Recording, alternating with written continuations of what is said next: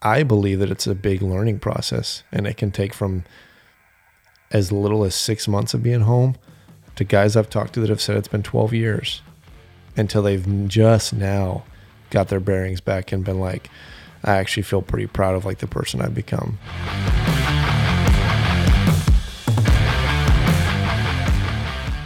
In this episode, Dan and I sit down and discuss future goals for our company um, underneath United Valor. We go over kind of the mission that we've been on so far, developing this book called The 20 Year War. So we want to kind of give more insight as to what's going on in our company, uh, future podcasts that are going to be going on, and just uh, you know a brief overview of what it's like to actually drive around, you know, touring these different towns, interviewing these different veterans, and just the wonderful experience we've had so far.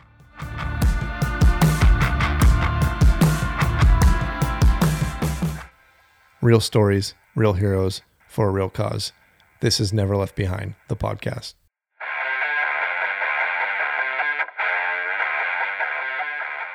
How good does this quality sound? Dude, so much better. This is like from the first episode, then we go into this and we invest actually some money into some equipment and it sounds way better. It's a, uh, it's quite the difference. Yeah. I it's like pretty it. impressive. It's cool because it's like um got our own little studio now. We got some great sound and obviously a lot of people that we want to interview. And that's kind of like now we can just grow from here and take it to the next step. We've taken the next step. That's the thing. Like you get the setup, you get the studio, you got the audio. We've tested all the different ways that people will call in. Like I think we're pretty ready. Yeah. And shout out, we are not sponsored whatsoever. I wish we were. I wish we could say we were sponsored. But Shure, hooked it up with the microphones. Yeah. Like basically called them up, told them what we're doing with veterans, this podcast, our company United Valor. Didn't think they'd pull through because they'd never do this kind of thing, especially with the holidays and being on back order. Everyone during, you know, COVID lockdown, everyone's starting a podcast right now. Yep. And then all of a sudden, I think within three hours after my email, they're like, "All right, we're sending you some microphones." Yeah. So and it was quick. I mean, they we literally they sent them the next day and yeah, gave us the shipping information, everything. I think it's cool because it just means a lot. Like when you send something out there and it's going to help other people that a company like that would hop on board. I never thought they would. So again, it's I'm shutting them out because of how cool I think it is that they want to help, you know, kind of produce this thing and, and help yeah. back it. There's not a lot of companies that would do that for us, I don't think. Well, it just goes to show that, you know, what we're trying to convey, the message that we're trying to share with people is important and people like can get behind it. Mm-hmm. Um, so, you know, hopefully this is the first baby step into, you know, really being able to impact people and them listen to these stories and, you know, hopefully get a lot from it. Well, I totally want to be like transparent too with everybody because I want listeners and people that follow us on social media and go through our website to grow with us. Yeah. You know, obviously, we're just starting. So, in our minds, we want to have a, a very top notch quality. So, that's why we decided to go with some of the best microphones in the business. Yeah. But outside of that, I, I want to have faults and I want to have areas to where we struggle with, you know, like video. That's going to be our next investment, you know, decorating more of our space. But it's cool to start it this way. And I think it's a lot more professional than I think a lot of like startups so far, even for a second episode. Yeah. Again, baby steps. First, uh, first step in the right direction. Hopefully. Uh, I just want to go fast. I know. oh, speaking of which, we got a fact check right now. Yeah. So, um, I went back and I listened to our first podcast, and when we were, you know, I, when I was sharing my story and everything, I even, you know, took a half second pause in a few different areas because I wasn't 100% certain about what I was saying, and I don't want to share false information with people. Um, obviously, that was not my intent whatsoever. Um, I don't think very many people, if any anybody's really listened to the first podcast yet, hopefully, you know, this is the second one, they'll immediately listen. But um, uh, yeah, there was just some things I went back and I listened to it, and I was like, you know what, I don't think that's right. And so I wanted to make sure I clear the air.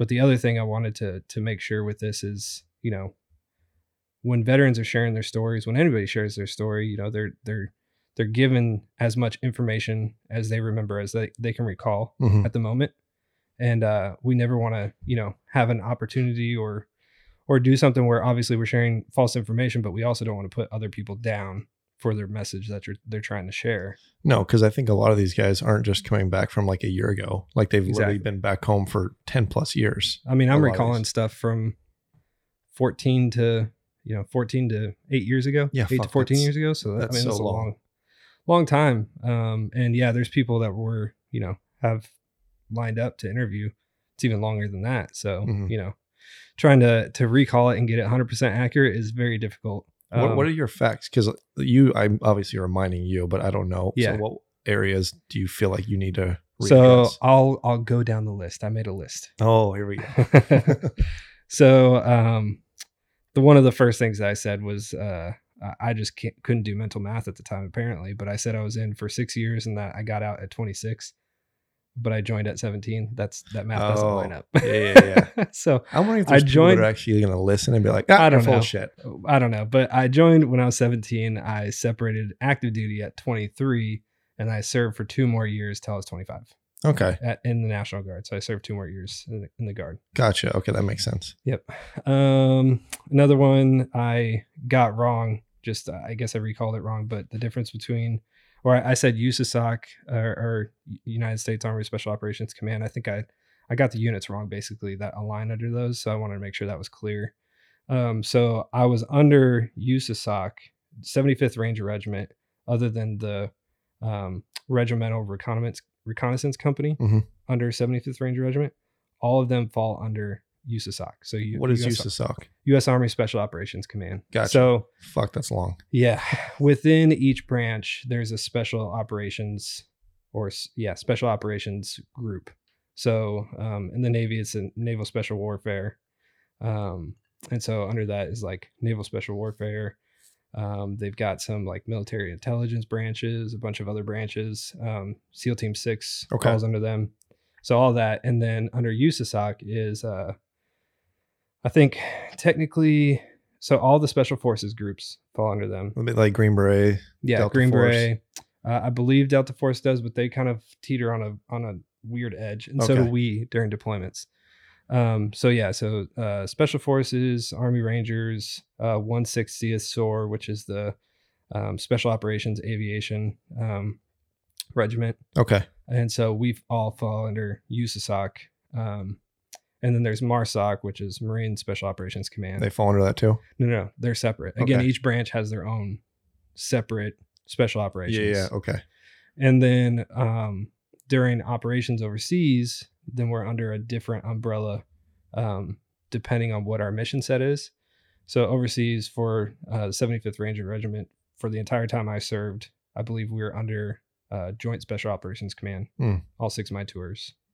Um, and that's kind of like a, a mixed bag where they, you know, uh, SEAL Team Six, uh, other uh, Naval Special Warfare groups fall under that. 160th SOAR is under that. Uh, we kind of all, that's why it's called the Joint Special Operations Command. Gotcha. Okay. it's joint forces, you know, from all the different special operations groups. Yeah. So, Okay. so I wanted to get that right, make sure that I was kind of clear about that because I, I, I think when I stated it, I stated it wrong. In case Um, people give a shit. yeah, because they're gonna be like, oh, he's he's uh, you know, uh, I don't know, uh, uh, stolen valor or something like that. I don't Oh, know. geez. I don't know what shit they would come up with, but anyways, I wanted to clear the air about that. Um, another one that I said is that I went to SLC, and that's when I had my heart condition. I was in ALC, so there's three different leadership courses you have to go through in order to gain rank in the Mhm. army. Uh, the first one is a warrior leaders course, so WLC. Um, the second, and that's to usually get the rank of sergeant or E E5. Okay. Um, then you have the advanced leaders course, which is to get your E6 or uh, staff sergeant. Mhm. And then there's a senior leaders course, um, which will get you uh, E7 or sergeant first class. Oh, okay. So I went to ALC. Uh, I think I was promoted to staff sergeant right before I went. To E6. Yeah, but Yeah. like you have to be. I'm, I'm pretty sure the way it worked for me because I was promoted pretty early too, is I actually had to uh, um, be enrolled in the course before they would promote me. How did you get um, promoted so fast? So within Ranger Regiment, it's pretty typical to get promoted relatively fast. Is it Um, because you're kind of like like special forces? You're the next step up in a Yeah. sense. Kinda. So you, I think all branches are the same as far as you get promoted based on like military experience, points, time in service, things like that. Um, obviously, all the schools that we have to go to within special operations across the board um, really elevates you to different points hmm really quickly. And so you get promoted relatively fast. Um, basically, they throw every school at you possible Mm. for really your first probably four to six years in the army. So you're going through like education while you're there then too. Yeah, but it's most of them are specialized like um, uh, like airborne or Pathfinder or um, Ranger School. Like they're all specialized or SERE School. Um, or you know, uh, it's a survival Army Survival School. hmm SERE school. Um, so things like that, like uh, you're constantly going through these schools, you're gaining the points basically for promotion. Um, so it's really easy to be qualified, but then years of service definitely come into play. So uh, when I got promoted, I think I was like two months past the threshold. Oh, okay. So I was like one of the e- youngest E6s, I think, probably How old were across you? the Remind army. me. Uh, I think I got promoted to E6 when I was 21. Jeez. Yeah. So, no, no, no. I sorry. Take that back. I went in front of the board. So in regiment, I don't know if this happens in other spe- special operations, but within regiment, um, you still have to go in front of a board, which is in front of like first sergeants and and the sergeant major and things like that. And you have to, you know, do the whole rank and file. You show how you, you know basically show that you can march around, show that you know the Ranger Creed and uh, and uh, Army Creed and all these other things, and spit off a bunch of facts, and then they basically throw a bunch of really fast fire questions at you to try and throw you off to Mhm. see if you're gonna get flustered or or uh, throw a wrong answer at them, or if you do throw a wrong answer, are you going to stick with your answer? Are you gonna, you know, if they question you on it, are you gonna deviate from that? Like they do a bunch of different things to kind of throw you off kilter.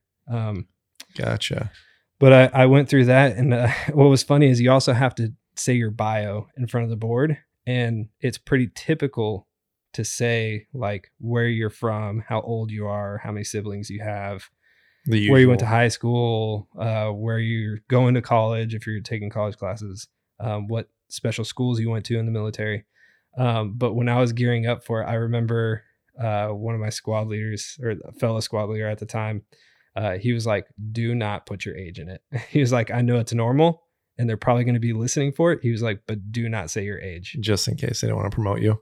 Well, yeah, because you know, yes, people do get promoted young, but I was probably especially young. Um, Yeah, there's probably they look at it as like a leadership within a certain age. yeah, for sure. So just certain responsibilities and capabilities. I mean, 21 That's young. It's young. I mean, that's young to be leading anybody, and people don't come in into regiment. too. Like, Yeah, and people don't come into regiment like yes, the highest percentage are probably straight out of high school, mhm. um, but that's you know maybe sixty to seventy five percent. I don't know. yeah, Um, but people come from other branches, or not other branches, but other units. Like they'll have experience elsewhere and they come to regiment, or they'll be you know a few years of college, or they'll take a few you know a few gap years trying out other jobs, or whatever, then join the army.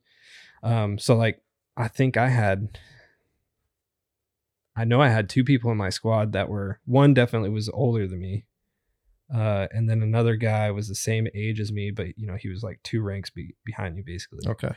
which is just kind of interesting to be in that state. And then I had other people, other privates that were in other squads um, that were like, I- think one of them was 30 and I was, you know, 20, 21. I'm like telling this dude what to do, Oh my god. everything. So it's an interesting kind of uh, environment to be in. Um, but to go go back to what you're you were asking, so um, yeah, in order to make rank as fast as you do within regiment, you have to get the points. You have to go in front of the board. You basically have to show that you're um, capable of holding the position. Mhm. Um, and then from there, you get put on a list, and it's it's basically the list, quote unquote, the list, and they call it that. Um, it's a promotion list, so they rank everybody within all of the army because they only have so many slots that they can fill at a certain rank. Okay. Um, so you get put in this list, and then basically, you know, where you are in the stack kind of de- determines when you get promoted. So I think I I got put on the list um, the very next month after I went to the board. But I think it took another two or three months before I actually got promoted. Gotcha. So I guess, and then if people are, I know that we're going to get it from every branch, but let's say somebody wanted to join the army, would Mhm. you recommend Ranger School, or is there certain other areas in the army that you'd almost recommend? I mean, I imagine it's different based on what their interests are. For sure. However, I think Ranger School is the best um, leadership school probably you can go to in the army. in the military period. Really? Um, as far as a leadership school, there's other schools that I think are more badass. They're more fun, whatever the case may be. You know, they're the they're the sexy courses you want to go to. You know, like, like, SEALs and Marines and all that? uh, well, no, even SEALs and Marines will come to Ranger School. Really? Um, okay. Yeah. Um, it's, you know, it used to be closed off to um, just infantry um, or combat roles within the within the army, and Mhm. then the army opened it up to other uh, branches, and then they opened it up to even uh, not just infantry roles. So, um, which maybe has adjusted the course a little bit. I don't really know, but um, you know, some people argue, oh, it's a lot easier now because they opened it up For sure. whatever the case may be. But anyways, um, yeah, I would recommend Ranger School because it is 62 or 63 days of complete hell. Like, um, not you know, thinking through the whole course and everything. It's it's like one of those things where um, your mindset the entire time is you know how can I get through this day to make it to the next day? Hmm how can I get through this day to make it to the next day? Each individual day probably isn't really all that terrible, hmm but when you are going weeks on end with limited sleep, limited food, um, extreme physical exhaustion, trying to think, you know, right away and react um, to different scenarios that they throw on you, uh, it's it's an intense and difficult course, and you definitely identify the people who are not fit to be a leader, like immediately. Okay. Um, That makes sense. and that's why they do what they do. You know, they want to throw you, you know, basically at at your absolute end. You know, end of the line to where you feel like you're completely broken down, can't do anything, you can't focus, Yeah. you can't lift something. Um, but then you know you're you're told, hey, you need to still lead your platoon, you need to lead your squad. Basically, Um, suck it up. Suck it up, yeah. You know what's uh been really cool is even just getting started, the different guests that we're going to be having on this podcast. And uh just the different guys so far and gals that uh that we've interviewed on the phone, the ones that I've like driven out to to photograph. It's been kind of like a I don't know how to describe it, but I don't know. It's just like it's been such an eye-opening experience. what is um it's like when you go through the process because I, I know it i know it obviously Mm-hmm. but you know from that first i guess connection that we get that somebody says hey you need to talk to this person this is a perfect person to to share their story with the rest of the world like from that point you know what's the process I get excited about that because I always feel like I'm going to run out of people. Mhm. That's the problem is, and I know I'm not. I just, it's like when I have one person in front of me or on the phone, I give them all my attention, and then all of a sudden they're like, "Hey." The cool thing is that everybody's so humble. So every time I talk to somebody, they're like, "My story sucks. You need to talk to this guy. You need to talk to this girl." And I'm like, "What? Your fucking story's crazy." Yeah. But like they always recommend somebody that they served with or they're friends with, you know, and um or that they just look up to. And I think the next step usually what I take is if it's on a phone call, I'm like, well, what's their number? You know, like, hey, let them know what we're doing. Let them know I want to give them a call if they're comfortable. Uh, share their number, their email with me, and usually I'll like start either with that phone call or you and I will hop on a call with each person. Um, and then obviously we get some information about them, like their MOS, what branch they served in, how long they served, just some general info. And then it's kind of enough to go off of to where I know how I can place them in this book that we're working on or how we can put them on a podcast. And and I feel like each person has such an interesting story. And obviously we want to tell a short version of it for this book. But these podcasts, I think is where like the the heart and the soul comes from is really developing these longer, richer stories. And and even from guys I've talked to recently, you know, you got to mix. It's it's like some guys they tense up and I can tell it, it can be awkward at times, but I feel like we deal with it pretty well. We can maneuver and avoid those questions. Some guys they find self-healing by mm-hmm. talking about it over and over.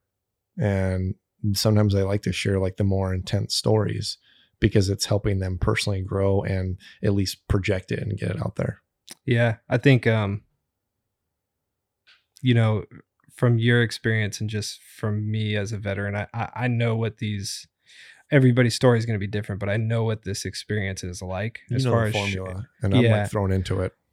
And so, you know, that first time that you took a trip to go talk to a few veterans and and you got super excited and, mm-hmm. and kind of emotional afterwards and you called me and you were like, "Man, this is this is intense, but yeah. this is exactly like what I need to be doing. It's I've like I've never felt that before. Like, man, I'm used to photographing fucking hot models for 10 years. And hey, hey, there's some hot vets out there. Fuck, I still love doing that. But at the same time, there's there's no substance.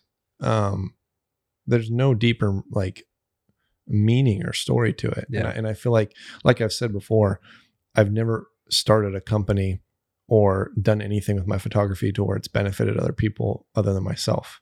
Yeah. So this is the first time to where it's like, I don't know, maybe it's helping these guys, you know, I hope it is. And from the few that I've, you know, talked to even recently or the ones I've already taken photos of have been so cool and opening where they're just like, come out to my house, come hang out. You know, I want to be on the podcast. You know, it's great what you're doing. And to me, I just feel like it's like, I'm not doing shit. I'm just taking photos and interviewing you. Yeah. But the great thing is that it's opened so many connections with organizations. Mm-hmm. Like I was telling you, there was um, one gentleman that I spoke to, and I took his photo, and we went out, and uh, he's got like I don't know how many acres. I want to say it's over forty. It's quite a bit of acreage behind his house. And the fun thing is that when I show up to these people's homes or we meet up, I don't really set up like lights and like backdrops like a cheesy photographer. Yeah. I want like raw. So I'm like showing up and I'm like, you know, I saw the like a tool shed in the backyard and I'm like, oh, you build stuff out of wood or what do you do? And he's like, I do a little bit. I built some of my furniture for the house, but I've been cutting down trees um, and kind of clear cutting. And I'm like, fuck, let's get some photos of you like clear cutting. So we literally took his chainsaw out there and took some really in the moment, but it, the in, in the moment photos, I feel like is what's so original for each veteran. Yeah. Is it tells more of like what their interests are rather than just like a straight up portrait. Well, and going back to, you know, kind of our overall uh, message behind this is like there are infinite number of photos out there of mm-hmm. a military member in uniform or yeah. fighting in combat or whatever. But like what happens to that person once they leave and separate from service, you know? Mm-hmm. They they're coming back to a different reality for one but then also you know they're trying to make their own way they're trying to figure out what their hobbies are trying to figure out what you know they're going to do outside of the military yeah yeah and what they're good at and so it's really cool to to share that side of their story you know sharing their combat experience sharing um, their overall veteran experience but then you know see the other side of it what happens when they come back. And some of the stories you know you've already told me that you've been talking to these veterans is you know some of them are are you know butterflies and rainbows. They're great. People are loving what they're doing and mm-hmm. others are struggling. Like they're oh, they're yeah. getting through it. They're trying to figure it out. Yeah. Um and so that's that's a side that i think a lot of people are going to connect with and, and be excited to hear. That that's the hard part for me is the ones that i can tell are very open with their emotions um fuck that one that hits me so deep like when i called you you know when i get so excited after i drive out to these guys homes and interview them, it's because I actually feel like I'm contributing in a way. I feel like there's a part of me that's maybe doing something good for once in this, you know, with this community and with this business. But the guys where I feel like I don't think anybody can let go of their past whatsoever, but you can tell there's ones where it's really still on the surface of their skin. And uh it's weird because I feel like at times it makes me feel uncomfortable in a sense that like maybe I shouldn't be there but I think that's where I need to push my, past my, you know, um, uncomfortable feeling. I think we all need to, you know, be put in the uncomfortable zone so we can grow as Yeah. human beings, no I mean- matter what we go through. And I, and I think it's just it it makes me uncomfortable in a sense that it's not awkward, but it's just because I don't know what it's like. So obviously, there's no relation to the things they've been through, and the only thing I can do is listen. Like I don't, I can't say anything. I can't, you know, be there and be like they're there. It's kind of like I'm intrigued, and I just want to hear everything, even Yeah. the expression on their face, and and just kind of be there for them. Well, sometimes that's all that people need too is just for somebody to listen. Mhm. You know what I mean? Not for it to be a two way conversation, but for somebody to just, you know, engage and actively listen to their whole story and just just know where they're coming from a little bit, but you know, just try and connect with them on a on a human level. Yeah. Yeah. And I think that's where this whole journey of the book has been. I mean, we're barely scratching the surface so far. You know, we've I've got so many other people that I want to photograph and interview for this book. But I mean, look at how far I guess in the past, you know, two or three weeks we've Mhm. even come from now we have a publisher that wants to publish this book and put it out there. And, you know, we've got companies that are ran by veterans that want to support us and are putting us through their programs. And it's, it's a really cool community that I'm not used to. Yeah. It's, I almost feel like I don't belong, you know, me being a civilian and, um, I'm just happy to see how open most of these guys are to where, you know, I'll be on the road and fuck if I'm driving 10 plus hours are like, no, just stay the night, crash on the couch. Like everyone's just so open about it. And I'm just not used to that, that human level of decency and, and respect and honor anymore in our society. So it's just kind of a cool thing. Well, just I mean, I think the military is all built on honor. That's and- true. and caring for your fellow man or woman. Mhm. And so, you know, you taking the time to go out there and take their photo and, you know, share their story somehow. That alone is showing that you're honoring them. Mhm. And so it's very easy for, you know, people who've been in the military to reciprocate. Yeah. Like it's it's it's a natural reaction. Like you show you know that you're my brother, you're my sister, you're there for me, Mhm. then you know it's easy for me to to you know have my hand out and support you and, and help you as well. So um I'm not surprised that a lot of those veterans have been like, yeah, man, crash here, have a beer with me, you know, Yeah. whatever the case may be. fuck one guy was like hey let's load up the guns and let's fucking shoot up some trees and you know shoot some targets and i'm like dude that's awesome like um yeah that, that totally makes sense you know i didn't i didn't really put two and two together that obviously no matter what you've been through because you've been so conditioned to be full of honor that that's always who you're going to be Yep. and a lot of people lack that but um i just i guess i want to do this thing differently i just don't want to be the next photographer wanting to photograph veterans. Like I actually want it to mean something. Yeah. I mean, going back again to what you said is like, you know, you got those first few stories in and Mm-hmm. you're like, well, there's no backing out now. No. Like you would be doing them a disservice by wasting their time, quote unquote, wasting their time. Mm-hmm. Um, however, I, I still believe, you know, whatever happens, you're definitely still honoring these veterans and you're doing a lot that some people wouldn't even think about doing Mhm. um, or wouldn't know how to start or wouldn't know, um, you know, the first thing about how to approach this as a civilian. Um, Yeah. and you're taking that first step. So regardless of what happens, like I'm, I'm incredibly proud of you, of the company, of what we're doing. Um, but yeah, I, I know we're doing something different because every person that we've talked to on the phone or in person or through Zoom or whatever have said, you know, this is something that I haven't seen done yet. And I'm so thankful. And somebody needs to be doing this. Well, no one said no yet. Exactly. I, I know we will. I, I can't imagine that every single veteran that I approach with this idea to feature them in the book and do a podcast, there's some that are just gonna be like, hey, you know what? I just want to live an isolated life and not go down that rabbit hole and talk about things or, you know, be featured publicly. Yep. And I'm totally understanding and, and um, anticipating that. But so far, I don't know, man. It's just been so many cool people, so many connections have been kind of made.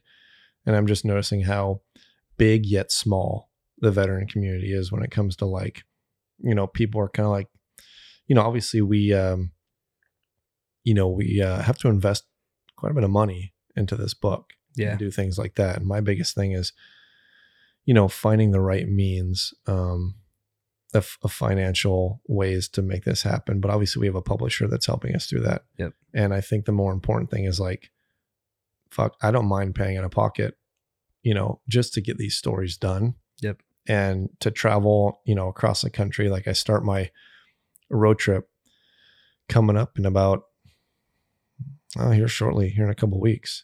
And basically, we'll be driving from North Carolina back to California and then back again. Yeah. And I'm going to be hitting probably, I don't know, 15 states. And so my goal is to really just, man, if there's anybody listening now that are veterans or know people that are veterans that they think would be interesting to the book, I'd love to hop on a call and get them on board because I've already got quite a few that I'm meeting up with and it should be a really fun journey. I want Yeah. to try and document some behind the scenes stuff of that. No, that's going to be awesome to document all of it, the whole experience. Mhm. Um, I mean, that in itself could be, you know, a book realistically. Um, but yeah, you want to share, you know, talk to us a little bit more about what, you know, what your path is going to be there, back time frame. basically um obviously with the road trips you know you never know with conditions i may be delayed a day or two or whatever so the hard thing is kind of coordinating with everybody you know trying to spend you know each day with at least two veterans i want to offer the fairness to to give these people um as much time to talk and take photos and not just show up and be like 10 minutes later all right see ya Yep. um so I'm trying to like limit myself to two veterans a day if I can. And I want to try and knock out like 25 to 30 different people. But Yeah. I'm driving so far. There's two routes, but I think the route I'm going to take is going to be from North Carolina. And then I will cross down through uh, South Carolina, Georgia, go all the way down, I believe, through um, Louisiana, and then cut over into Texas from Texas, I'm then going to shoot a little bit northwest into Colorado, and then from Colorado going to Utah, um, go through my favorite part of Arches, see some Nice. uh, some different desert scenes that I miss, and then go from Utah down through Nevada, the corner of Arizona into California, and then on my way back, I'll be driving a straight line across the ten. So Yeah. I'll basically be taking the whole way through Arizona, uh, New Mexico, most of Texas, which is, I think I'm going to spend quite a bit of time. Yeah. Um, so far from a lot of veterans in Texas. a lot of veterans, and I, I think I'm going to spend at least five or six days in Texas, and then Louisiana again, and then if I need to, I really don't want to go to Florida. I don't know why. It's just never been a state that I've been like, oh, I want to go there. You know what I think it is? There's a lot of beautiful areas, and I know there's quite a few veterans that live in Florida. I'm just hating on it because when I think of Florida, I think of the typical like Miami and just Yeah. like the, I don't know, kind of the crummy kind of area. And you know, growing up in California where you would drive to the beaches, I feel like it's maybe the same. I know it's different. The water's warmer. The beaches have white sand. Um, but I, I think I will. I think I will probably drive into like Jacksonville, take the Yeah. 10 all the way to Jacksonville, which is cool. Because when I was younger, when someone told me that the 10 freeway runs from California to Jacksonville, Yeah. I've never done it. And so now, cool. now I want to do it. And I think it'll be a really cool story to tell that this is how this book was created was me doing three or four cross country road trips, Yeah. interviewing different veterans, spending time on the East Coast and the Southeast. And there was just so much uh, behind the scenes content. You know, it might be from my phone or little videos here and there, but yeah, I'm looking forward to it. So I'm hoping I can, you know, make some more connections. Um, I think the areas I'd really like to focus on is uh, Texas. I'd like to find some veterans in California, Yeah. Southern California, Arizona, um, and anywhere like in the southern states, Louisiana, all the way to Florida. Is Mhm. kind of the areas that I don't know too well. I don't really know too many veterans out there. Yeah. Um and and going back a little bit to uh, you know you said it a little bit earlier kind of making a call for other veterans to you know if they're interested in being part of this project like i think we need to be very clear like we're not looking necessarily for you know hotshot veterans we're not No. looking for people who are you know the face of the veteran community right now like the like the social media kind of all stars. we're not looking necessarily for those people not to say that we wouldn't you know highlight them if they want to share their story Sure. and you know they they want to be part of this project 100% like we're supportive of every single veteran but also if you are a veteran and you think you don't have a story to share i promise you you do Yeah, I guarantee it. yeah so like even if you're listening to this and you you're thinking to yourself oh no you know they they don't want to talk to me they don't want to take my photo because i don't really have anything to share like no you do 100% I do. you do you have something that you know is unique to the veteran community whether your, your experience was you know fantastic or whether you went or it was terrible or you Mhm. went overseas or you didn't you know everybody has a different story to share and you know we've all been in support of the war on terror at some point or another in the Mhm. last 20 years and so you know that's why we keep saying we want to talk to people from every branch we want to you know tell the untold stories of these veterans and we want to share you know Yeah. the kind of the uh, the behind the scenes or the you know it could be anything it could be the family life that goes on Mhm. you know while deployed it could be the uh, once you come back from overseas and you know you're trying to reintegrate with society or you've st- trying to start up your own business or you have started up your own business or you you know anything you want to share like we want to i guess allow people to realize that this community is large Yep. um you know it's a large population group within the united states and um veterans have a unique experience that will benefit not only you know other veterans but also the civilian community because um, they've they've volunteered for something that was bigger than themselves to put themselves out there to you know uh, to support a mission to be there for teammates to lead people. Um, and that's all needed in business. That's all needed in society. For and, sure.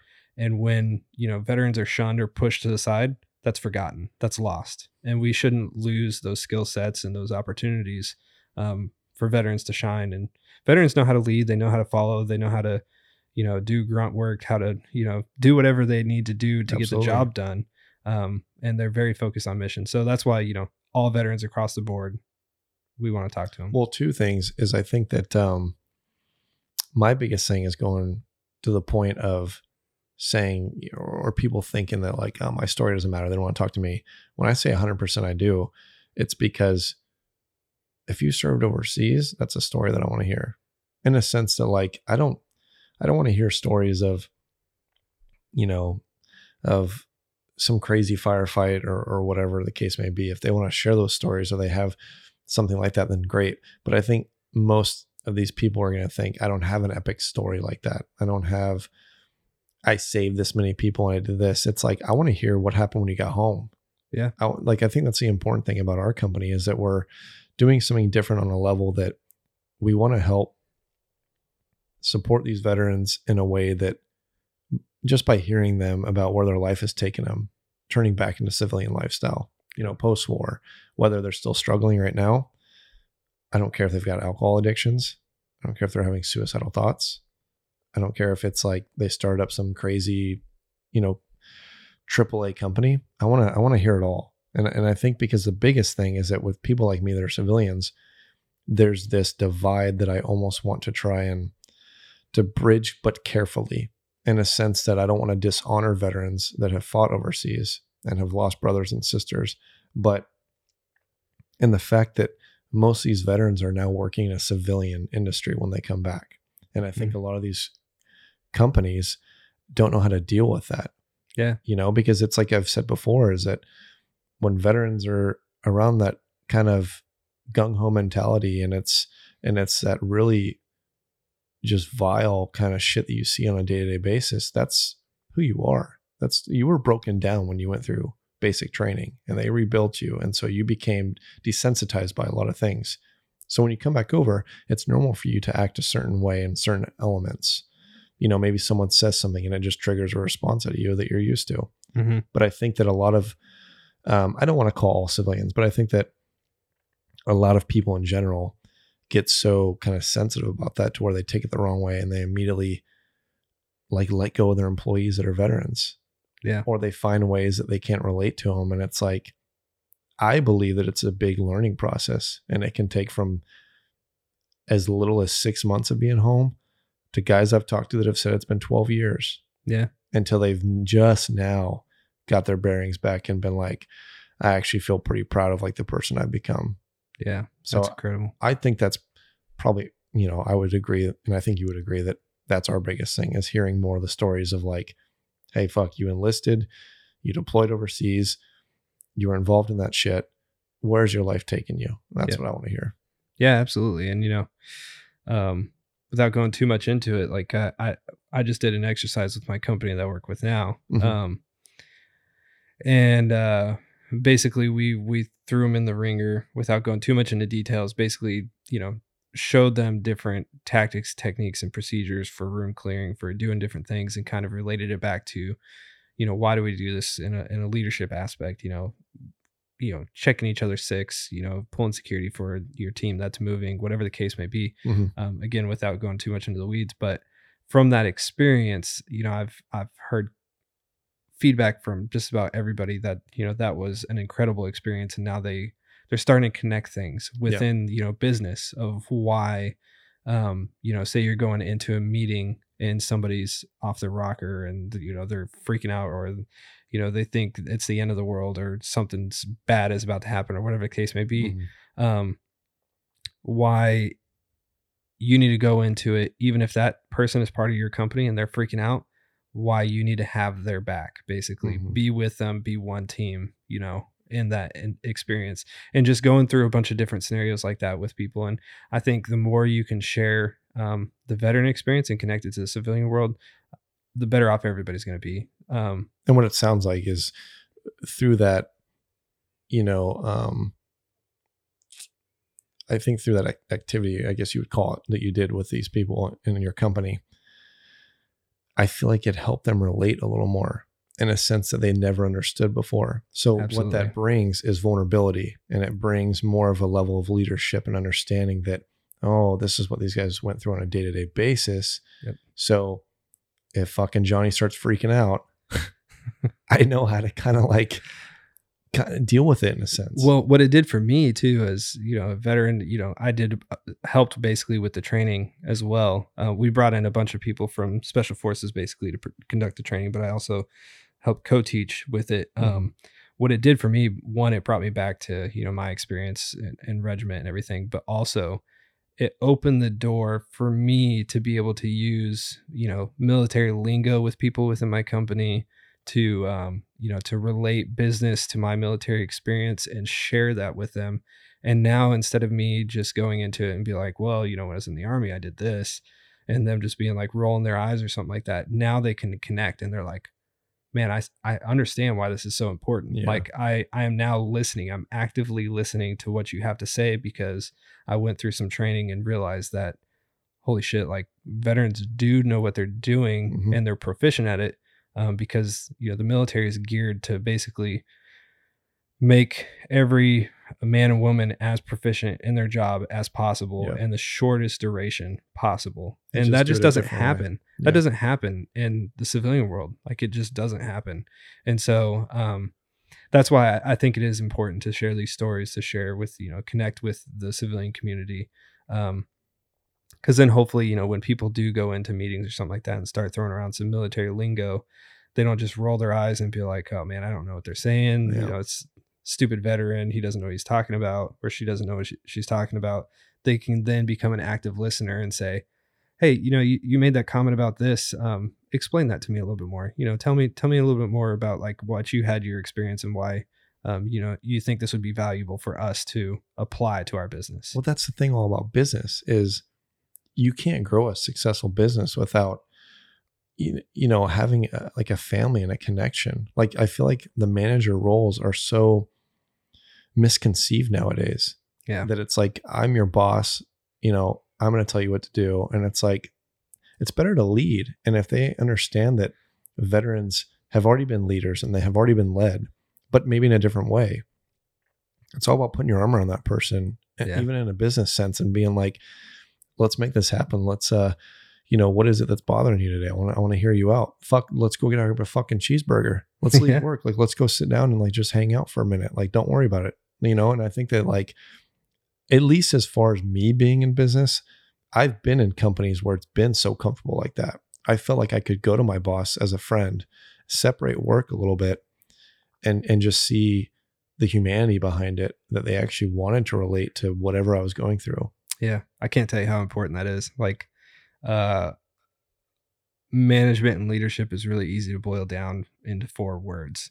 As you manage things, you lead people, and like if you Mhm. can understand that, that you know, a a person is not a thing that Yep. you dictate their time, their money, their experience, but instead you relate to them as an individual, and you realize that their time is valuable, that they can be a cost benefit to you and to the company and that they have experiences to share with you, then you know everybody's going to benefit from that. hmm Um, but yeah, I, I, that's a message that I'm I'm sharing again with my company right now is is uh the difference between leading and managing and i think everybody is on board with you know wanting to follow that message but i think veterans do an incredible job of you know I, I, no no rank within the military that i can think of has manager in a rank or title. Hmm there's there are managers like uh there might be like equipment manager things like that but i mean again that's a thing you know what i mean? Equipment manager the the uh, supply room manager Yep. like you know what i mean? You're managing things you're not managing people that's why it's so disconnected from you know the leadership aspect you know leadership is is again about people. Well, I think that's our goal eventually too is to, you know, I think that to describe what our business is doing is obviously connecting that gap between civilian and veteran communities. It's also there to support the veterans and share their stories and and to direct them to the correct organizations that are actually benefiting veterans and making a change. But I think the biggest thing is that eventually I want to see our business go down that route to where maybe we are doing public speaking. Maybe we are going to these big businesses Yeah. that maybe have veterans that are working for them. And they're just like, hey, we need to figure out how we can talk to these people. Yeah. You know, we want we want to bring you guys in and and just sit down with us and have a meeting and let's talk about, you know, what they go through and why the leadership is different and, you know, what if this happens? And I think that's where you're really good at is is having that understanding of being a veteran, but now working in a civilian industry. Yeah.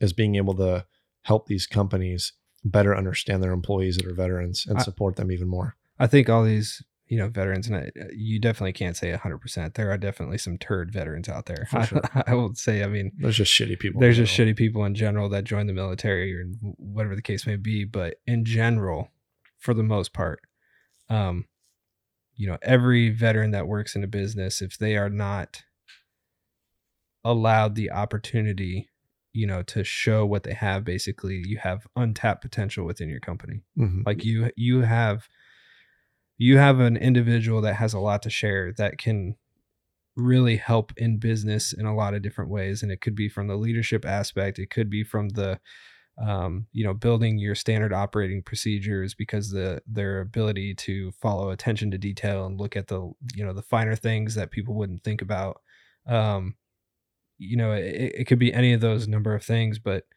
yeah i i, I hope you know the, our bigger message with the company is like bridging that gap between civilian and veteran but then opening the eyes for a, lot of civilians Mhm. that there is a lot of untapped potential in veterans if uh you know if they don't if they don't open the door for veterans to basically share their experience and share their their knowledge and um you know just give them an opportunity to grow and flourish Yeah. I think it's um I think that's a very um looked over you know thing that's happening right now. And like you said, I mean if you're a shitty employee then yeah, by all means it's like fuck, you got to get let go of at some point. Yep. Veteran or not. Um but if you're really putting in your all and something just isn't clicking, maybe something is still on the surface and you just feel like obviously I can imagine if you're a veteran when you come home you can't relate to any of these people around you. So especially in the workforce it's like you got a guy in the fucking lunchroom that's like so uh did you fucking kill people over there? And it's like no shit. Like yes or no who cares if they did or they didn't? But it's like just civilians I mean we ask the most awkward fucking questions and the dumb questions. So Well, I, I it's think- almost finding ways to to address those. Um and and the ones that are really hardworking employees find ways maybe if they aren't good in a certain area find a spot for them where they can help with leadership or they can help, you know, educate employers on how to go about it. Well, uh, two things, uh, real quick. The first one is uh, out of anything else, veterans are probably one of the most trainable populations, you know, in the workforce. I can agree with that. Because you go to basic training, you're getting trained the entire time. You're basically being force fed uh, a ton of information. You're drinking from the fire hose every single day. Uh, even when you get to your unit or you go to specialized training and things like that, like everything is on such a short, condensed version of like a civilian version of teaching and learning Mm-hmm. um, that again you don't get that anywhere else so like a veteran will not saying that they're going to learn and retain information really quick but if you have a good training program and you give information to a veteran Mhm. i guarantee you know depending on on i guess how it's given how the information is presented um they'll probably retain it and understand it Sure. and work with it faster than a larger percentage of the population Mm-hmm. Um, but going back to, to another thing you just said, um, I think for me, like that's the reason why I didn't share my veteran experiences because of those people that are like will say dumb things like that when Yeah. you say, "Oh, I am a veteran. I served overseas," and they're like, "Oh, did you shoot somebody?" And I think that's part of the reason why I suppressed some of that, eh, you know, some of my experiences as being a veteran is because I just don't like those conversations. I Mhm. don't want to have them with people. I think it's awkward for everybody. It's awkward for everybody, but I, I've come to the realization that you know what, if I'm going to put myself out there and I'm going to share my experiences and I'm going to, um, you know, I feel like I have something to give, you know, then I have to realize that those things are just going to happen. You know, people Yeah, are going to ask the dumb people. questions, and that's okay. Like you need to realize, and I, I've I've been building or like um growing in that way that you know I need to share my experiences. I need to share, you know, when I think a, a college kid um, coming to our company or something is doing something dumb and it's like the waste of their time or whatever, I need to be okay to be like, hey, you know, it's probably not the best thing to do because you know, in my experience in the military, this will happen. It'll stick with you, coach whatever the them case may be. Coach them, yeah, Mhm. you know, kind of lean into that leadership aspect of it. Um, because again it op- it opens the door for those awkward moments but you just need to be okay with it Yeah, totally. I think it's.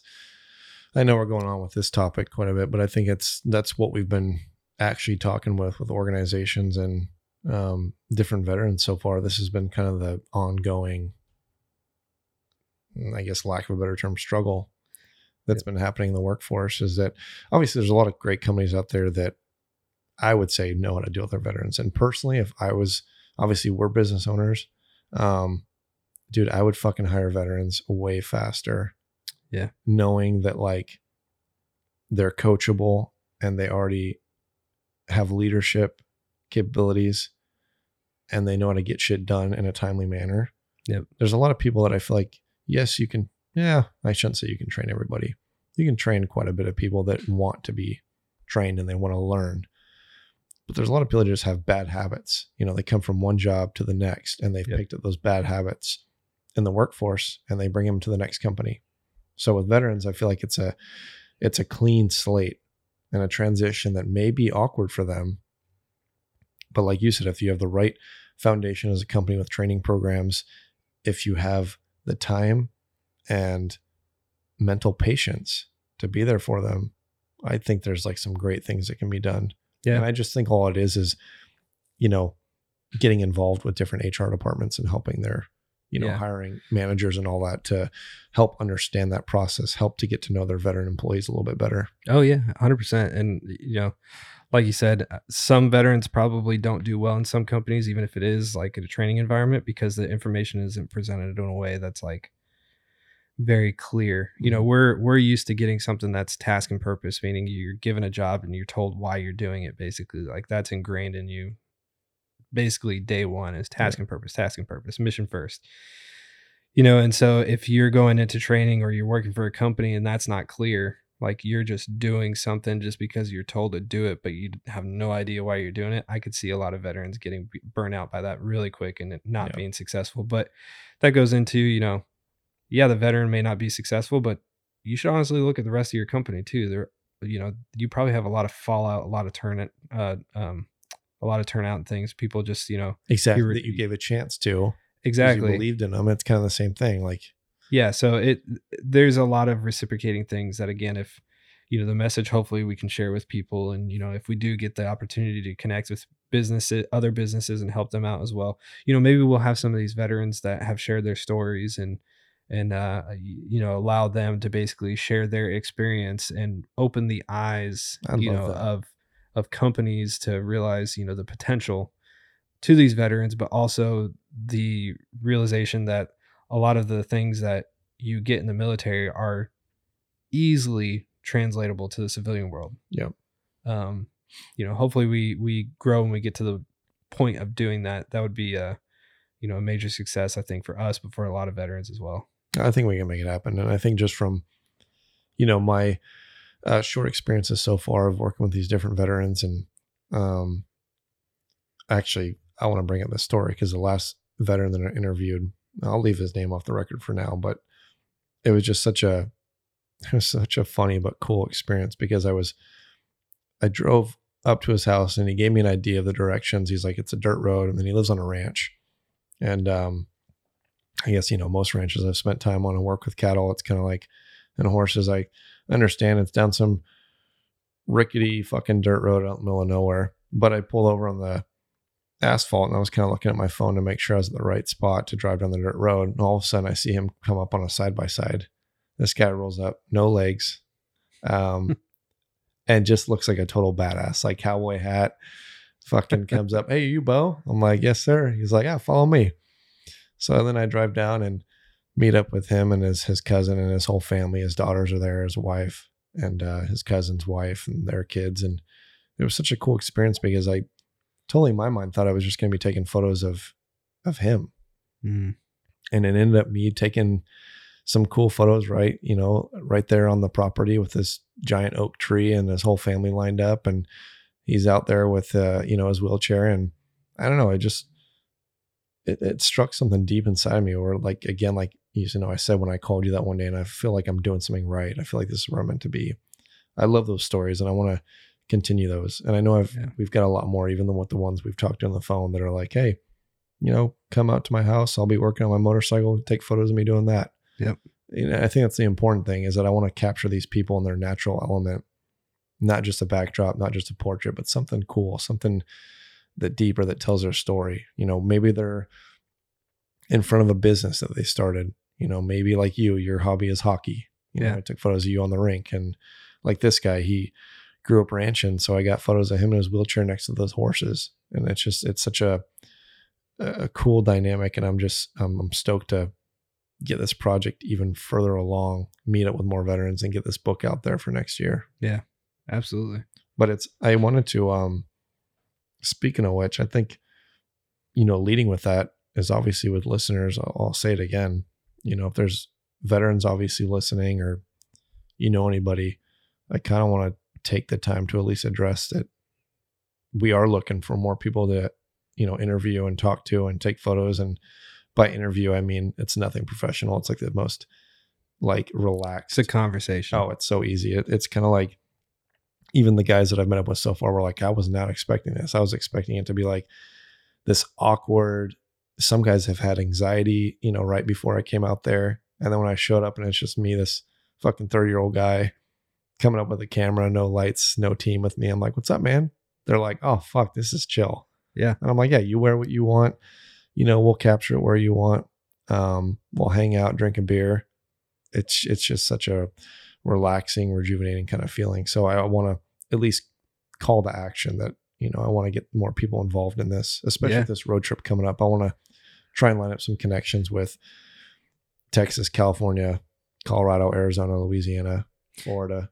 and uh you know the definitely the connecting with individual veterans is a huge part i mean that's probably the bulk majority of it but also we want to you know reach out to veteran organizations that we knew are know are making a difference in veterans lives like we've Mhm. gotten direct feedback from veterans that said if this organization didn't exist i don't know what i'd be doing like Yeah. you know this veteran organization has given me a purpose again whatever the case may be like if you are um you know part of one of those organizations and maybe you don't want to be part of the story but you want to share um, your experience with that organization you know we want to hear that and then we want to connect with that organization because again we want to highlight these um, these organizations but these opportunities really for veterans to to you know be involved in the veteran community again to give back to find their purpose um, to really just you know go about their lives not not worried about or thinking about you know um, is, how is their veteran experience affecting them negatively? Instead we want to flip that. We want to say you know how is your veteran experience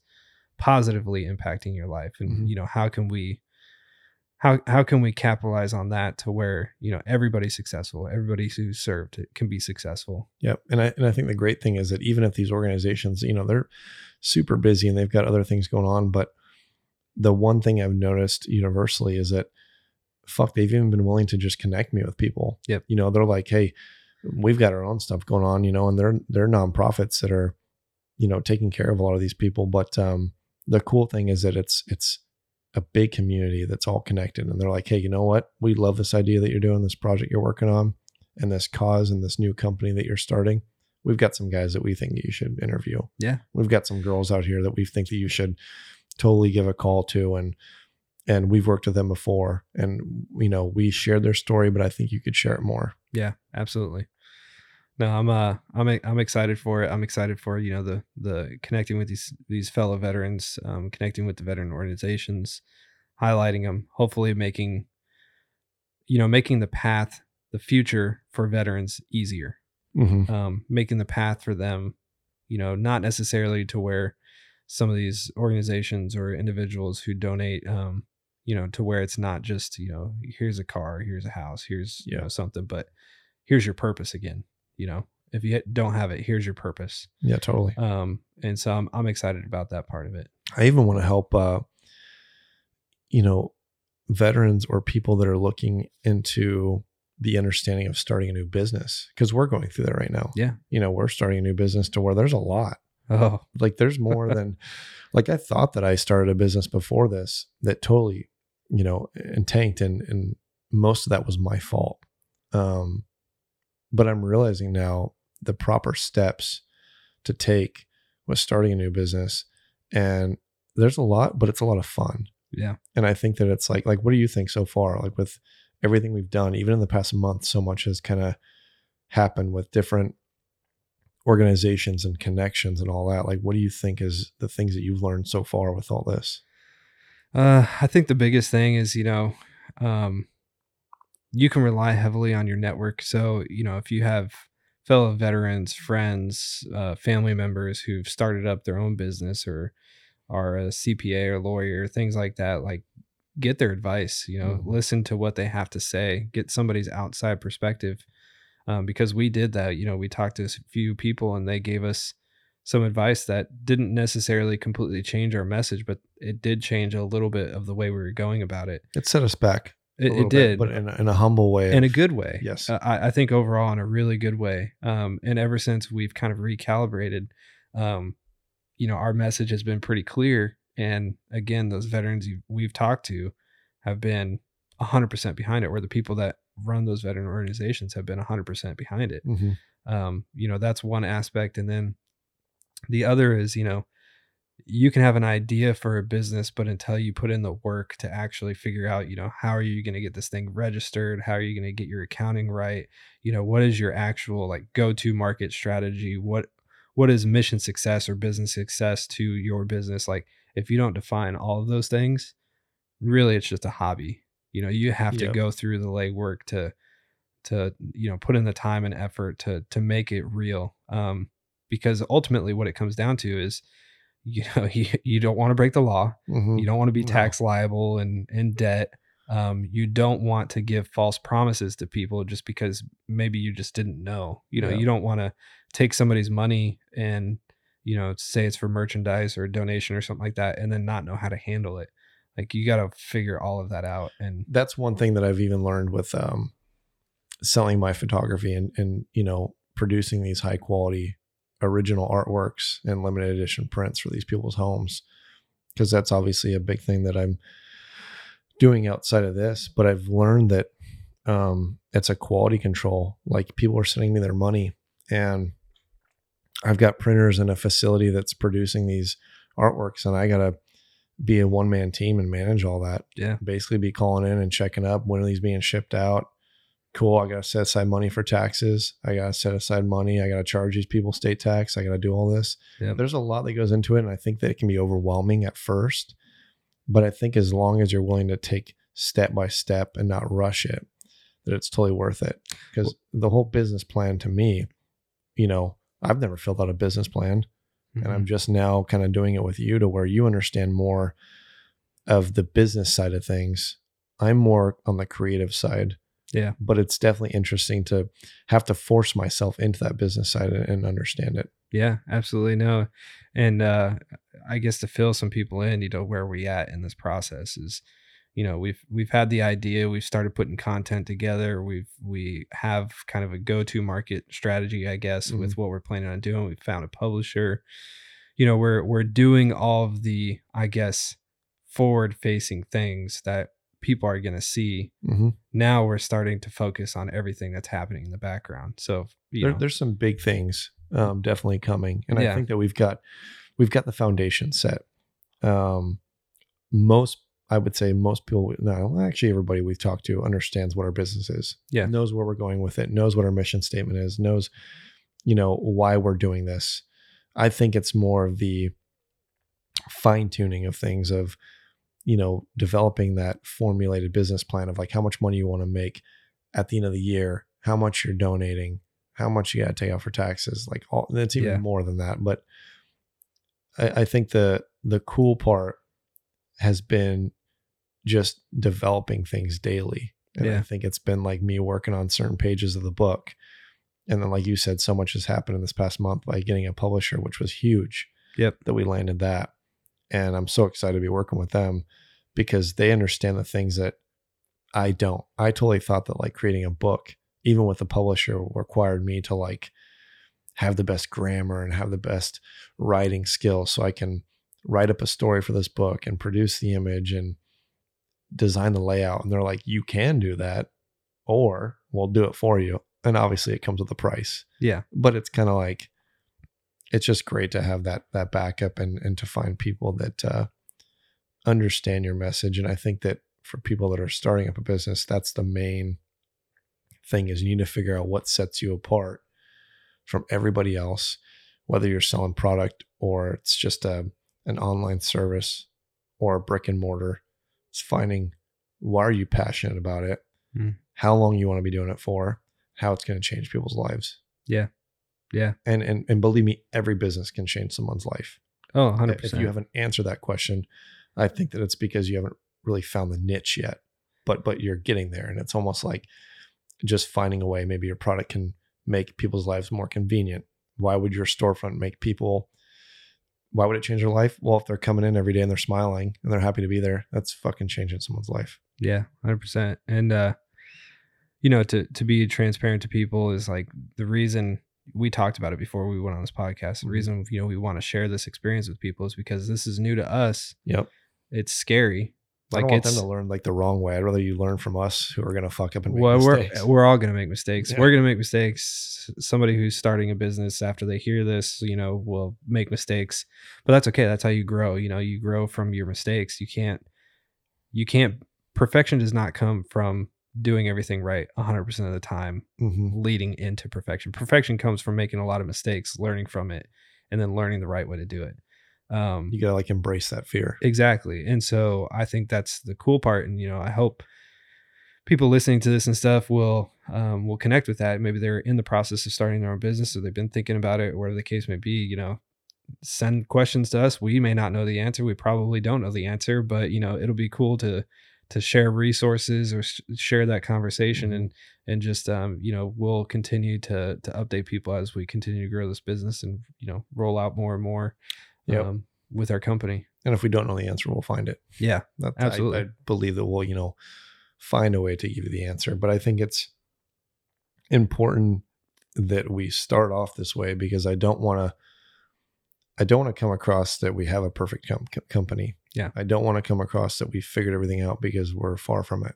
Yeah. And I think that I want to grow with like the people who support us. Yeah. I want this to become like a family um, community rather than a business. Yep.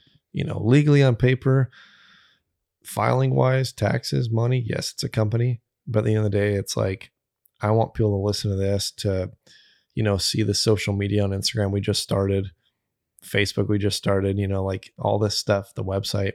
I want them to see that like we are being transparent and we are growing and we're going to make mistakes. But obviously, we're here to help people maybe not make the same mistakes or just help them, whether it be just supportive through voice or, you know, through what we're doing. Yep. Hundred percent. Uh, and I think that ties right back into the beginning of the conversation. You know, I did, I made mistakes Mhm. um, in our last podcast. I you know misquoted some things, and I, I wanted to correct those mistakes, but that's okay. Like admitting that and and sharing that and being like, you know, I made a mistake. I got something wrong, but here's what I can do to make it right. This is what I did to make it right. yeah. Um, I think is is beneficial to everybody. So us sharing all that with people, I think is is going to help. I guess ease people's reluctance, maybe Mhm. to want to start their own business or want to take the first step of, I don't know, getting fit or reading a book or you know doing the things that they've been thinking about doing. They just haven't taken that first step yet. And now's kind of the time, you know, with this global pandemic, you know, like I said earlier, just from, you know, getting these microphones sent to us and um, having companies like that that want to back our cause and just support us. You know, you're, you're seeing a ton of new podcasts. Let's just use that for an example right now to where I feel like, yeah, maybe you're stuck at home or, you know, you can't really go out and do the same things you could do, but fuck, start writing shit down, start reading some books. Like now's the time to where you can actually get ahead of everybody else. Yeah. In a sense that like if you have a passion or you have a great idea that nobody's done, start formulating your business plan, start formulating, you know, what that's going to look like in a year from now. Because it's like if you're sitting at home and you feel like you got nothing to do, fuck, I feel like each day I'm working on something with our company. And, and at times I feel like I'm useless. Like at times I feel like I'm like, what am I doing? I'm just sitting here staring at the computer. But it's kind of like I'm working on future ideas and, and future things for our company. Yeah, You know, like we've been working on clothing designs and fucking stickers and patches and coffee mugs and whiskey Which- glasses and all that stuff. yeah. Which is not to say like we're gonna have a product line next week or next month. No, it may be a while. it may be a while, but if you're not, you know, thinking about the future, if you're not growing, you're dying. You know, that's Exactly. a pretty common quote from somewhere. I'm not sure, but you know, if you're not constantly trying to do something else to advance, you're you're stagnant. You're going to fail. Mhm. Um. So yeah, I know. I, I think, you know, we're, we're I'm sure we're gonna make mistakes. I'm sure we've already made a few, but um, I I hope again people will relate to this Yeah. and uh and uh like you said i mean this is the perfect time to do it Yeah, no, I think it's it's like strike now while the iron's hot. Yep. Um, because you know, obviously, I think things will get better soon. I'm hopeful. I know we're all saying that every month that goes by, but I just think that if I was right now trying to start a business, yes, funding is limited. You know, a lot of people are struggling right now with making ends meet. But if you can find a way without putting too much money into it, designing just a backbone for your business, coming up with an idea, why you're so passionate about it, why you can see yourself doing it for the next 10 years, the rest of your life. Start working on like the the weird kind of the hard things about it now. And I think the rest will come. Um, but I'm kind of curious from your perspective, going back to the book. Obviously, I'm again more on the creative side, and I'm more the one who's driving out and interviewing these veterans and taking their photos and obviously calling you afterwards or you're on the phone or you're on a podcast with me with them. What do you think it how do you feel about so far from your angle of seeing me go out and photograph these people? Like I guess what kind of feeling do you get from it? And what do you look forward to most of having this book out there for people to own? Yeah, I'm excited that you do it. Like, Yeah. I'm so I guess excited. As easy as that. yeah, no, no, no. I'm excited that you're doing it. Like, uh, I, I wish more and more people would, you know, figure out how to use their talents to, to help others. Um, you know, your, your talent is very clear in photography and, um, you know, you've, you've been building your own business and building your own brand, Mhm. um, as a photographer and you could have just said, you know what, screw it. I'm going to s- focus on myself. I'm only going to focus on my artwork. I'm only going to focus on building my name. Mhm. And that's what I'm going to be.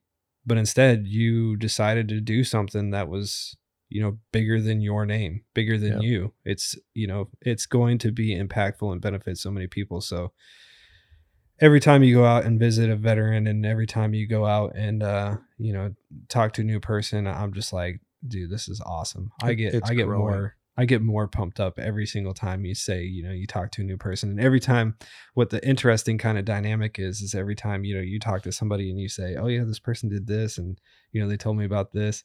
Then I just instantly like go back into my mind and, and, and if it's something that I can relate to, like, you know, if they're, uh, you know, an AC 130 pilot or they're, Yeah. uh, you know, they were, um, a, a grunt in the Air Force or whatever the case may be, you know, or, or in the uh, in the army, then I can easily relate to like, oh yeah, what, did they do this? So were you Mhm. know, you know, were they the pilots? Did they shoot the guns? What did they do? You know, I, I'm figuring out all that kind of stuff, and it's fun to have those conversations after the fact. And I'm I'm more excited.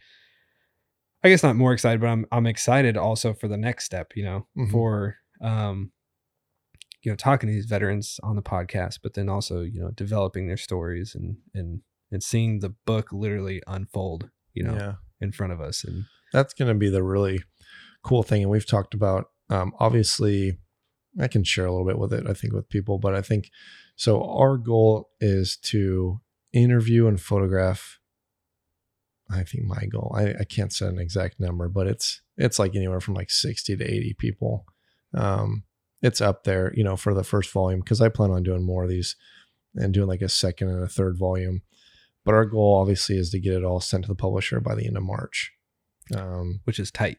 Yes, it's very tight, um, but it can be done. It's just a lot of work. So obviously, I want to make the connections with veterans now. Yep. And and and get this done. And but the cool thing that I think about is how when you see it go through and you send it all in, and then they send you back like you know this PDF that they talk about of what each page is going to look like. I'm kind of excited to see like that first rough copy Yeah. be mailed to us to where we can open it up, have a limited edition, you know, really thick, nice kind of museum quality book. And it just, I don't know. I, it's going to probably be pretty emotional for me because I'm going to look at all those photos and remember every single story. Yep. Like everything about it. I'm going to Yeah. remember the sun was shining that day. I remember what exactly what time I took that photo. Yep. I remember, you know, fucking eating at a little diner before I stopped at that person's house. Like there's going to be so many little in between moments that I'm going to take to the grave. And I think that that's what's going to be the most memorable thing about this. Not the creative Yeah. side, not designing these pages, not, you know, editing these photos and developing the film. It's more just the deeper rooted stories of each person. Yeah. And the look on their face and the feeling and just the energy of that moment. Yeah. Capturing that. No, I'm uh you know, I, I'd be lying if I didn't tell you I'm I'm a little jealous. Like I am. like I, I seriously wish I could be on the road with you for every Yeah. single one and and that I you know, could could experience them. I'm hoping, you know, I can get on the road for a few, but you know, obviously family, work, everything here is tying me down. But Mhm. um, you know, who knows if we grow this company big enough and and finally I can, you know, help with the creative side of it as well. Yeah. I'd love to, you know. I think Um, that'd be great is to, you know, and and eventually, you know, I was actually introduced to the idea by um, a veteran who brought up me doing like any kind of photo workshops. Yeah. And I never thought about that to begin with because one, I just don't think I'm that great of a teacher. Um, I feel like I know quite a bit about photography for being in it. And um, I feel like I've shot in everything from like weddings to fashion to landscape to now documentary and all that. I feel confident. I think it's more, I just don't feel like I'm like fit for it. But anyways, I think it's just you know he, he brought up this idea of of hosting like you know 20 to 30 guys you know and having them come out that just want to learn the manual settings or the aspect of photography learn different angles learn how to use their camera settings. And when i thought about it i'm like yeah. And then when it really brought it up was i'm creating a book and i'm documenting these people. And there's certain hobbies that i feel like veterans want to get into to help distract maybe their mind a little bit or just to get away from work, get away from their family and have some alone time, be around guys, other veterans that they can relate to, Mm. especially if they're just in their first few years or even hell, like I said, some people have taken 12 to 13 years to adjust. They just want to get out and enjoy that time. And I started thinking about it and I'm like, if I can bring these people and we can have a, a beautiful moment, be outdoors and just all line up and hang out and take photos. And when he said that it could save somebody's life, when he mentioned that like you never know there may be somebody on the verge of suicide there may be somebody on the verge that just is ready to kind of end it and they're looking for that one hobby that maybe they're passionate about but they don't understand how to do it just yet Yeah. and people like you can kind of come in i was like i'm fucking sold Yep. like i almost am in a mindset where from what i hear they have these programs on the west coast um, particularly from what i remember correctly was washington I Mhm. believe there's a group that does it with veterans um, that does this, you know, photo workshop. But he brought up there's nobody on the East Coast or in the Southeast, you know, in our area, North Carolina, South Carolina, Georgia, Virginia, those predominant four states. There's so many veterans.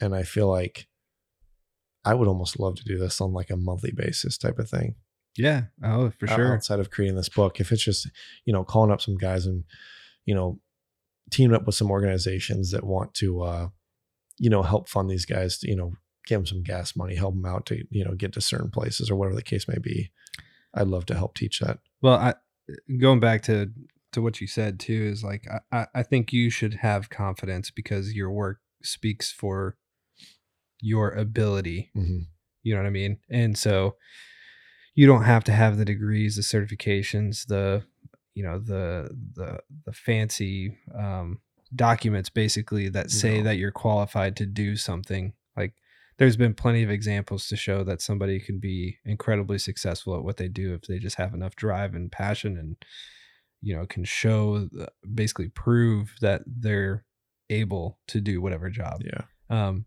and you've proved all that. So I don't think you should go into it wondering if you're going to be a good enough teacher or wondering if you're going to do well enough, you know, for what the organization is going to look for. Like, again, your work and what you've already produced Mhm. speaks for your ability to do the job. i think when i say that i just don't want to fail anybody like Yeah, i don't want and I people to sign up and then like me i don't want anybody to go away from the experience and be like i didn't learn anything Yep. um, I want them to kind of go into it and just me be able to show them how to use their camera and just enjoy the day of being as a little community of people and hanging out and taking photos and shooting the shit. Well, I'm, I'm glad you said it exactly like that because that's probably the biggest reluctance from a lot of people why they don't take that first leap, why they don't take that first chance because they're afraid they're going to let somebody else fail. Mm-hmm. Whether, you know, it's somebody in their family because it's going to be a financial burden, or they think that they're going to fail somebody else because they're teaching them something, or they're trying to lead them in business or do whatever. You know, the fear of failure is what's going to kill the experience or kill the opportunity um, in itself. And so I don't think you should I I think you should basically use the fear to fuel your ability to do an incredible job. So everything that you're fearing that you think, oh, I'm going to be missing this aspect or I'm going to be missing that aspect. If you think it's incredibly important to teach that, then brush up on it a little bit. You Mhm. know what I mean? Totally. Um you know I, you've got the again the skills and experience honestly even if you just spent the entire time just sharing the information that you knew and it wasn't the full spectrum of everything about photography Mhm. guarantee that's going to be enough information to fill a whole day and it'll be beneficial to everybody there Well, what my plan would be is to even just go without even a camera in my hands. Yeah. Like I almost want to go and just hang out. Have people come out with tripods or their camera. And if they're like, hey, Bo, like, I see this photo of this tree or the way the light's hitting it, you know, but like, I don't know what settings to use. I want to be beside them and be like, oh, here's what I would do. Like, Yeah. check this out. Let me show you. I like that angle, but maybe you know, if they want to know what do you see, what angle would you shoot this at? You know, what are you envisioning? Maybe Yeah. that's something definitely I can share with people and be like, this is how I would shoot it. And I can also teach people. I think I'm much more confident in my ability to help people with like fine art. So if they want to know like the sales side of fine art, they want to know how to like print their work, the different settings they need to use to print it. Um, you know, lab techniques, whether they're shooting film or maybe they're shooting digital. That's where I'm like, fuck, you know, I'm all ears. Yeah. I'd love to have other artists out there because the the biggest misconception is that a lot of artists are really just snooty. They're just like up their own ass and they're kind of like, if I don't make it, then nobody else deserves to. And I've definitely been there. There's times where I've looked at artists that are even younger than me that are more successful and have sold more work. And I'm like, what the fuck am I doing wrong? Yeah. Like, I feel like I put every day into my photos. I'll drive across the country to like spend weeks at a time documenting this stuff and what's going on. But I need to realize that, you know, I got to check my ego at times. And I think that, um, you know, I think that this whole community is just, just like veterans and civilians, it's meant to be shared. Yeah. And the more artists, the better, because it's just going to, it's to enrich the community and it's going to have more buyers out there that want to buy art. Yep. Yeah, hundred percent. So uh, there's good competition and everything. And I think that that's, I think that going back, that's something I'd really be interested in doing outside of this book and outside of running our company. I would definitely dedicate a lot of time and I think at least once or twice a month into doing something like that. Yeah, I think you should. I mean, this is my way of trying to give back, and so as much time as I can spend to this, you know, Mhm. obviously I, I I want to and I will.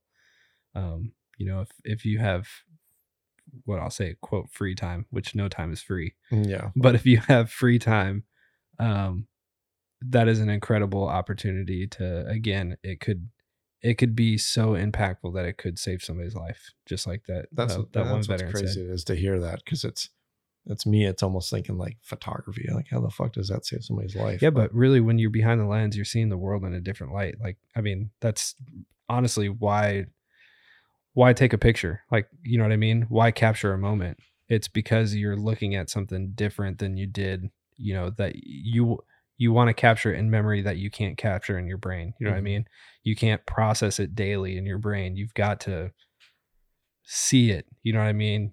Daily. You've got to you know go through the whole um process of you know capturing the moment exposing it putting it up on the wall or putting it in a magazine or uh, whatever it may be but that's i mean that's why people have done photography and paintings for you know millennia paintings for millennia now um is to capture a moment Yeah, and I think that I will say I want to quickly shout out the, just because it was the most recent project that I did, but the going back, I think we were talking a little bit about.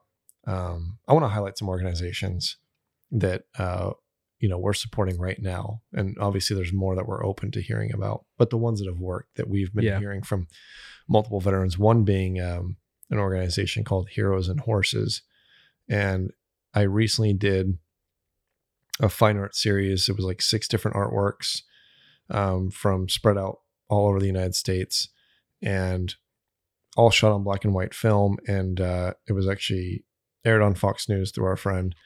And the cool thing is that, you know, I was able to to donate a little bit, um, not quite as much as I would have liked to. I think me is, you know, I think about like donating money to organizations, I think big. I think like, you know, I want to fucking write a check for fifty thousand to hundred thousand dollars. yeah And I'm like, well, you know, it's cool that me, a one man kind of team for being an artist, can still, you know, make things happen. But I want to talk about them because they did such a cool thing where they, you know, anybody that's into like the ranching lifestyle or even people that aren't, I think they've had guys that have joined their program that have never ridden a horse once in their life. Yep.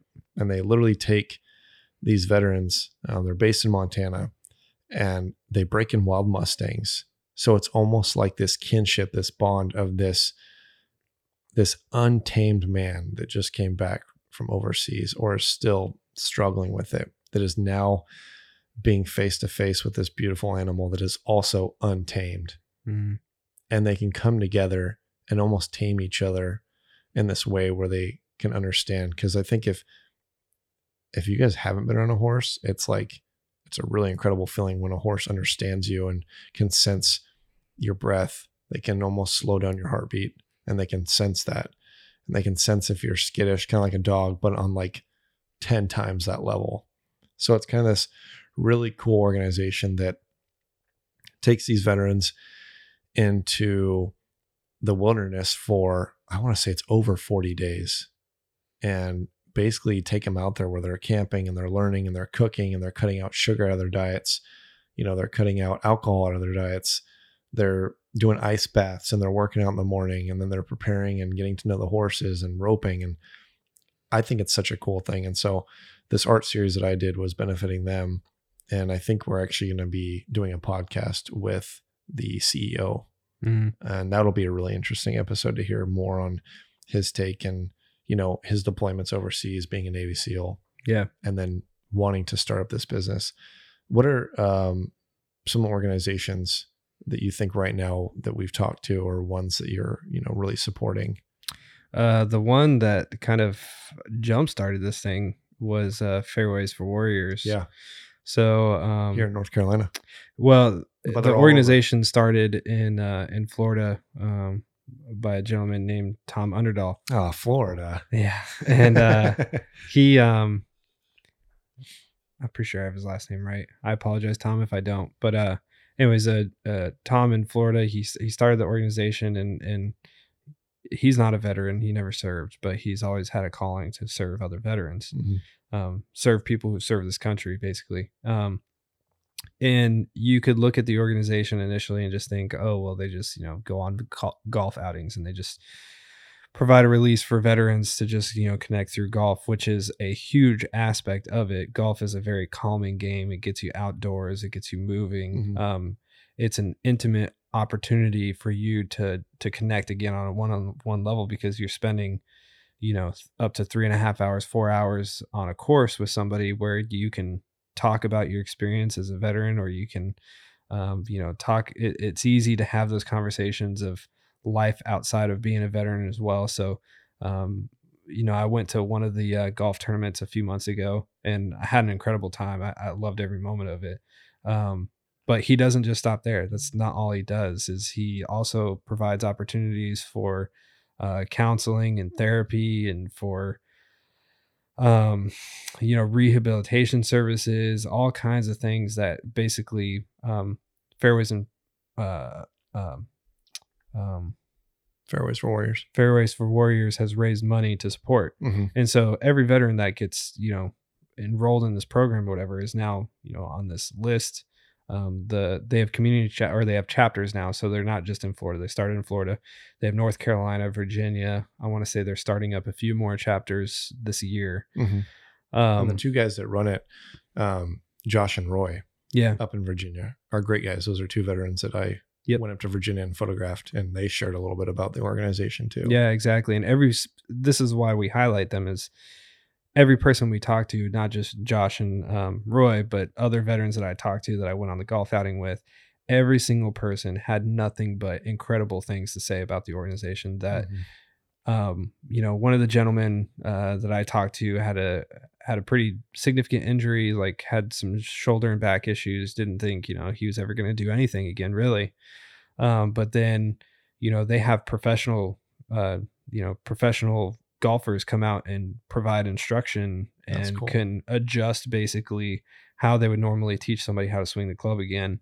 Um, for somebody who has a physical di- disability, Mhm. so that they can get out there and golf. Um, and so just you know for all the aspects and things that they they can do to to really accommodate for any veteran they have veterans that you know can't afford to make their way to a golf tournament and you know the organization will pay for a you know a gas card or they'll That's they'll figure out a way to send an uber out to pick the person up or whatever and take them there. Like literally they do all all of that. They'll send so a golf cart to your house. yeah. Like they they are the most understanding accommodating um you know purpose driven organization that i have been personally hmm involved in so far Yeah. um but i know there's more out there and that's why you know we want to continue to do this If you look up, uh, if you go on their website, or even if you go on Google and you type in Roy Bell, and then you type in Fairways for Warriors, they do like a little um, write up on him. Yeah. and he, I correct me if I'm wrong, but I think he's one of the presidents of the Virginia chapter. Yeah, I he think so. helps out. Yep. He's a higher up, um, along with um, with Josh. But you know, Roy's story is, you know, most people I would say aren't into golf. Um, there's a lot of people that are, but there's a lot of people that have never played before, and I Yep. think Roy was one of them. Roy even said that in a statement where he's like, "I can't even watch. I don't even watch it on TV." Yep. Like, but for some reason, I just want to be connected to people. I just needed to get out of my house, get out of my own head, be around people that maybe understand what it's like, and be around a community of people that are also uh, personally growing. And so, I think that's the cool thing is like whether you like golf or you don't, if you're local to Virginia or Florida or North Carolina or the surrounding areas and you want to look at the organization, I think there's a lot of uh, opportunity to just connect with people Yeah. um, that can not only hear you but can share that brotherhood and um yeah they were definitely the kickoff to some of the first veterans that we started photographing and interviewing for this book Yeah, I mean, the second I talked to Tom because I got involved with for Warriors, uh, I talked to Tom. He actually, so I signed up for Fairways Warriors. Mhm. Again, the organization, I don't know. There's hundreds of veterans within the organization. I'm sure they get several that join weekly. oh yeah Um, but he saw that I joined and he gave me a call. So you you know you have to put your phone number and stuff like that on there. But he called me personally. I mean, he's so the president of the whole organization, and he picked up the phone and called. So I'm guessing he calls every single veteran that yeah enrolls. And we talked about the organization and things that Fairways Warriors was doing. And then, you know, this was very early on. I talked to him about this idea. At this point, it was just an idea for this book. Yeah. And he was like, absolutely. Like, I will send you names. I will, you know, f- figure out however way I can help you guys. Um, you name it. the Um, cool thing is he's not even a veteran Yeah. he's a civilian i believe his father or somebody close to him Yeah. was in the military and uh he's just from what i hear he's just a great guy that wants to take care of those people and i've heard so many stories and i don't want to like uh get my facts wrong but i've heard of just the case of like you know one of the veterans that's part of their program that needed to fly out to the airport to go do something and he drove him personally to the airport Yep. and it was like a two hour drive and then Yeah. picked him up on the way back and then he's done stuff like you know recently with the uh the holiday season you know he sent out an email where there's families that may be in need of Yep. you know food or money to you know provide the goods on the table and Yeah. it was like reach out to me i want to help these families out and i think that's like that's where it's at that's where you know there's a difference of putting money into something like that as opposed to i know this helps veterans but you know buying a truck or buying a house that's Yeah. basically just putting a bandage on the issue Yep. and i feel like people like tom and the organization of fairways for warriors and um, people like uh, micah who runs heroes and horses i feel like those are the organizations to lead by Yeah. that are actually benefiting and making a change in these veterans lives Yeah, and we'll definitely like. I know we're gonna. uh, We have plans for Micah to be on this podcast, and he's a veteran, so it's like easy. But you know, I- hope we'll eventually get Tom on this podcast totally. too, um, so that he can share, you know, his side of it. Hopefully, you know, I don't know if we've made any, you know, incorrect statements, but he can correct Oh, anything that we it. said. um, but uh, yeah, hopefully we can, you know, get him on. He'll he'll share his side of the story and and why he does what he does. Mhm. Um, before we wrap, I wanted to. Is there any other um, organizations, anything else you want to touch on um, that we've talked about, like as far as uh, the book, or maybe we want to again point it out there that we are looking for veterans. Yeah, I think the biggest thing is just um you know, we're we're going through this process and hopefully um, you know, we're learning as individuals, the two of us, but Mhm. hopefully, you know, we'll build up enough of a community to where, you know, people will basically learn with us. Yeah. Um and hopefully they'll learn from our mistakes or our successes. Um and we can grow together. But, you know, for any veteran business um, or civilian or veteran or otherwise that wants to be involved um, share their you know as a veteran share their story as an organization you know find ways that we can basically share their message and how they've helped veterans um, you know hit us up we have our website up now Yep. at uh, we are unitedvalor.com and we have a email info at we are united valor uh, Yeah. at- is it at gmail or is it It, no, info at United. Valor. We are dot com. unitedvalor.com. Yeah, so I think that's the the easiest way, obviously, like, um, you know, we're, we're getting started with our social media presence. We've got the website up that talks even more detail about, you know, our mission and what we're doing. Um, so again, if you're a veteran and you're listening, whether you're comfortable with it or you're not, if you know guys or women that are, or if you're just a civilian and you've got friends or family that you know that would be a great part of this project, uh, the big thing that we're really heavily focusing on um, is the past 20 years. We want to focus more on the global war on terror since the book is called The 20 Year War. Um, so we want to focus on more telling the stories of veterans that have fought overseas in the past 20 years. Yep. And I'm definitely looking for, you know, more people personally to travel out to and and get all this done by March. So I think that's that's great if we can find more people to do that. Yeah, and I, I don't think we've said this at all on either podcast yet, but we're in the Raleigh area, Raleigh, Mhm. North Carolina. So, you know, if you're in the the three state area, basically, so Virginia, South Carolina, Yeah. Georgia, even Tennessee, um, I'll commute, man. you know, we'll yeah, we'll find our way to you pretty easily. Mhm. Um, that's not a problem. And if you want to come to us, you know, my door's open for anybody who wants to come visit. Yeah, absolutely. Well, cool. Well, that'll wrap it up. Um, we have, I think, a few podcasts coming up here shortly. Um, I know, like we just said, we want to get Mike on here. We're going to get a couple other guys, Jeremiah, who's a uh, retired Navy SEAL. And so that'll be great. But we've got some exciting new things coming. In the meantime, if you want to follow along on our Instagram, it's uh, We Are United Valor. Um, pretty much everything is the same website, We Are United weareunitedvalor.com. If you want to email us or you have any questions, you can reach us at info at weareunitedvalor.com.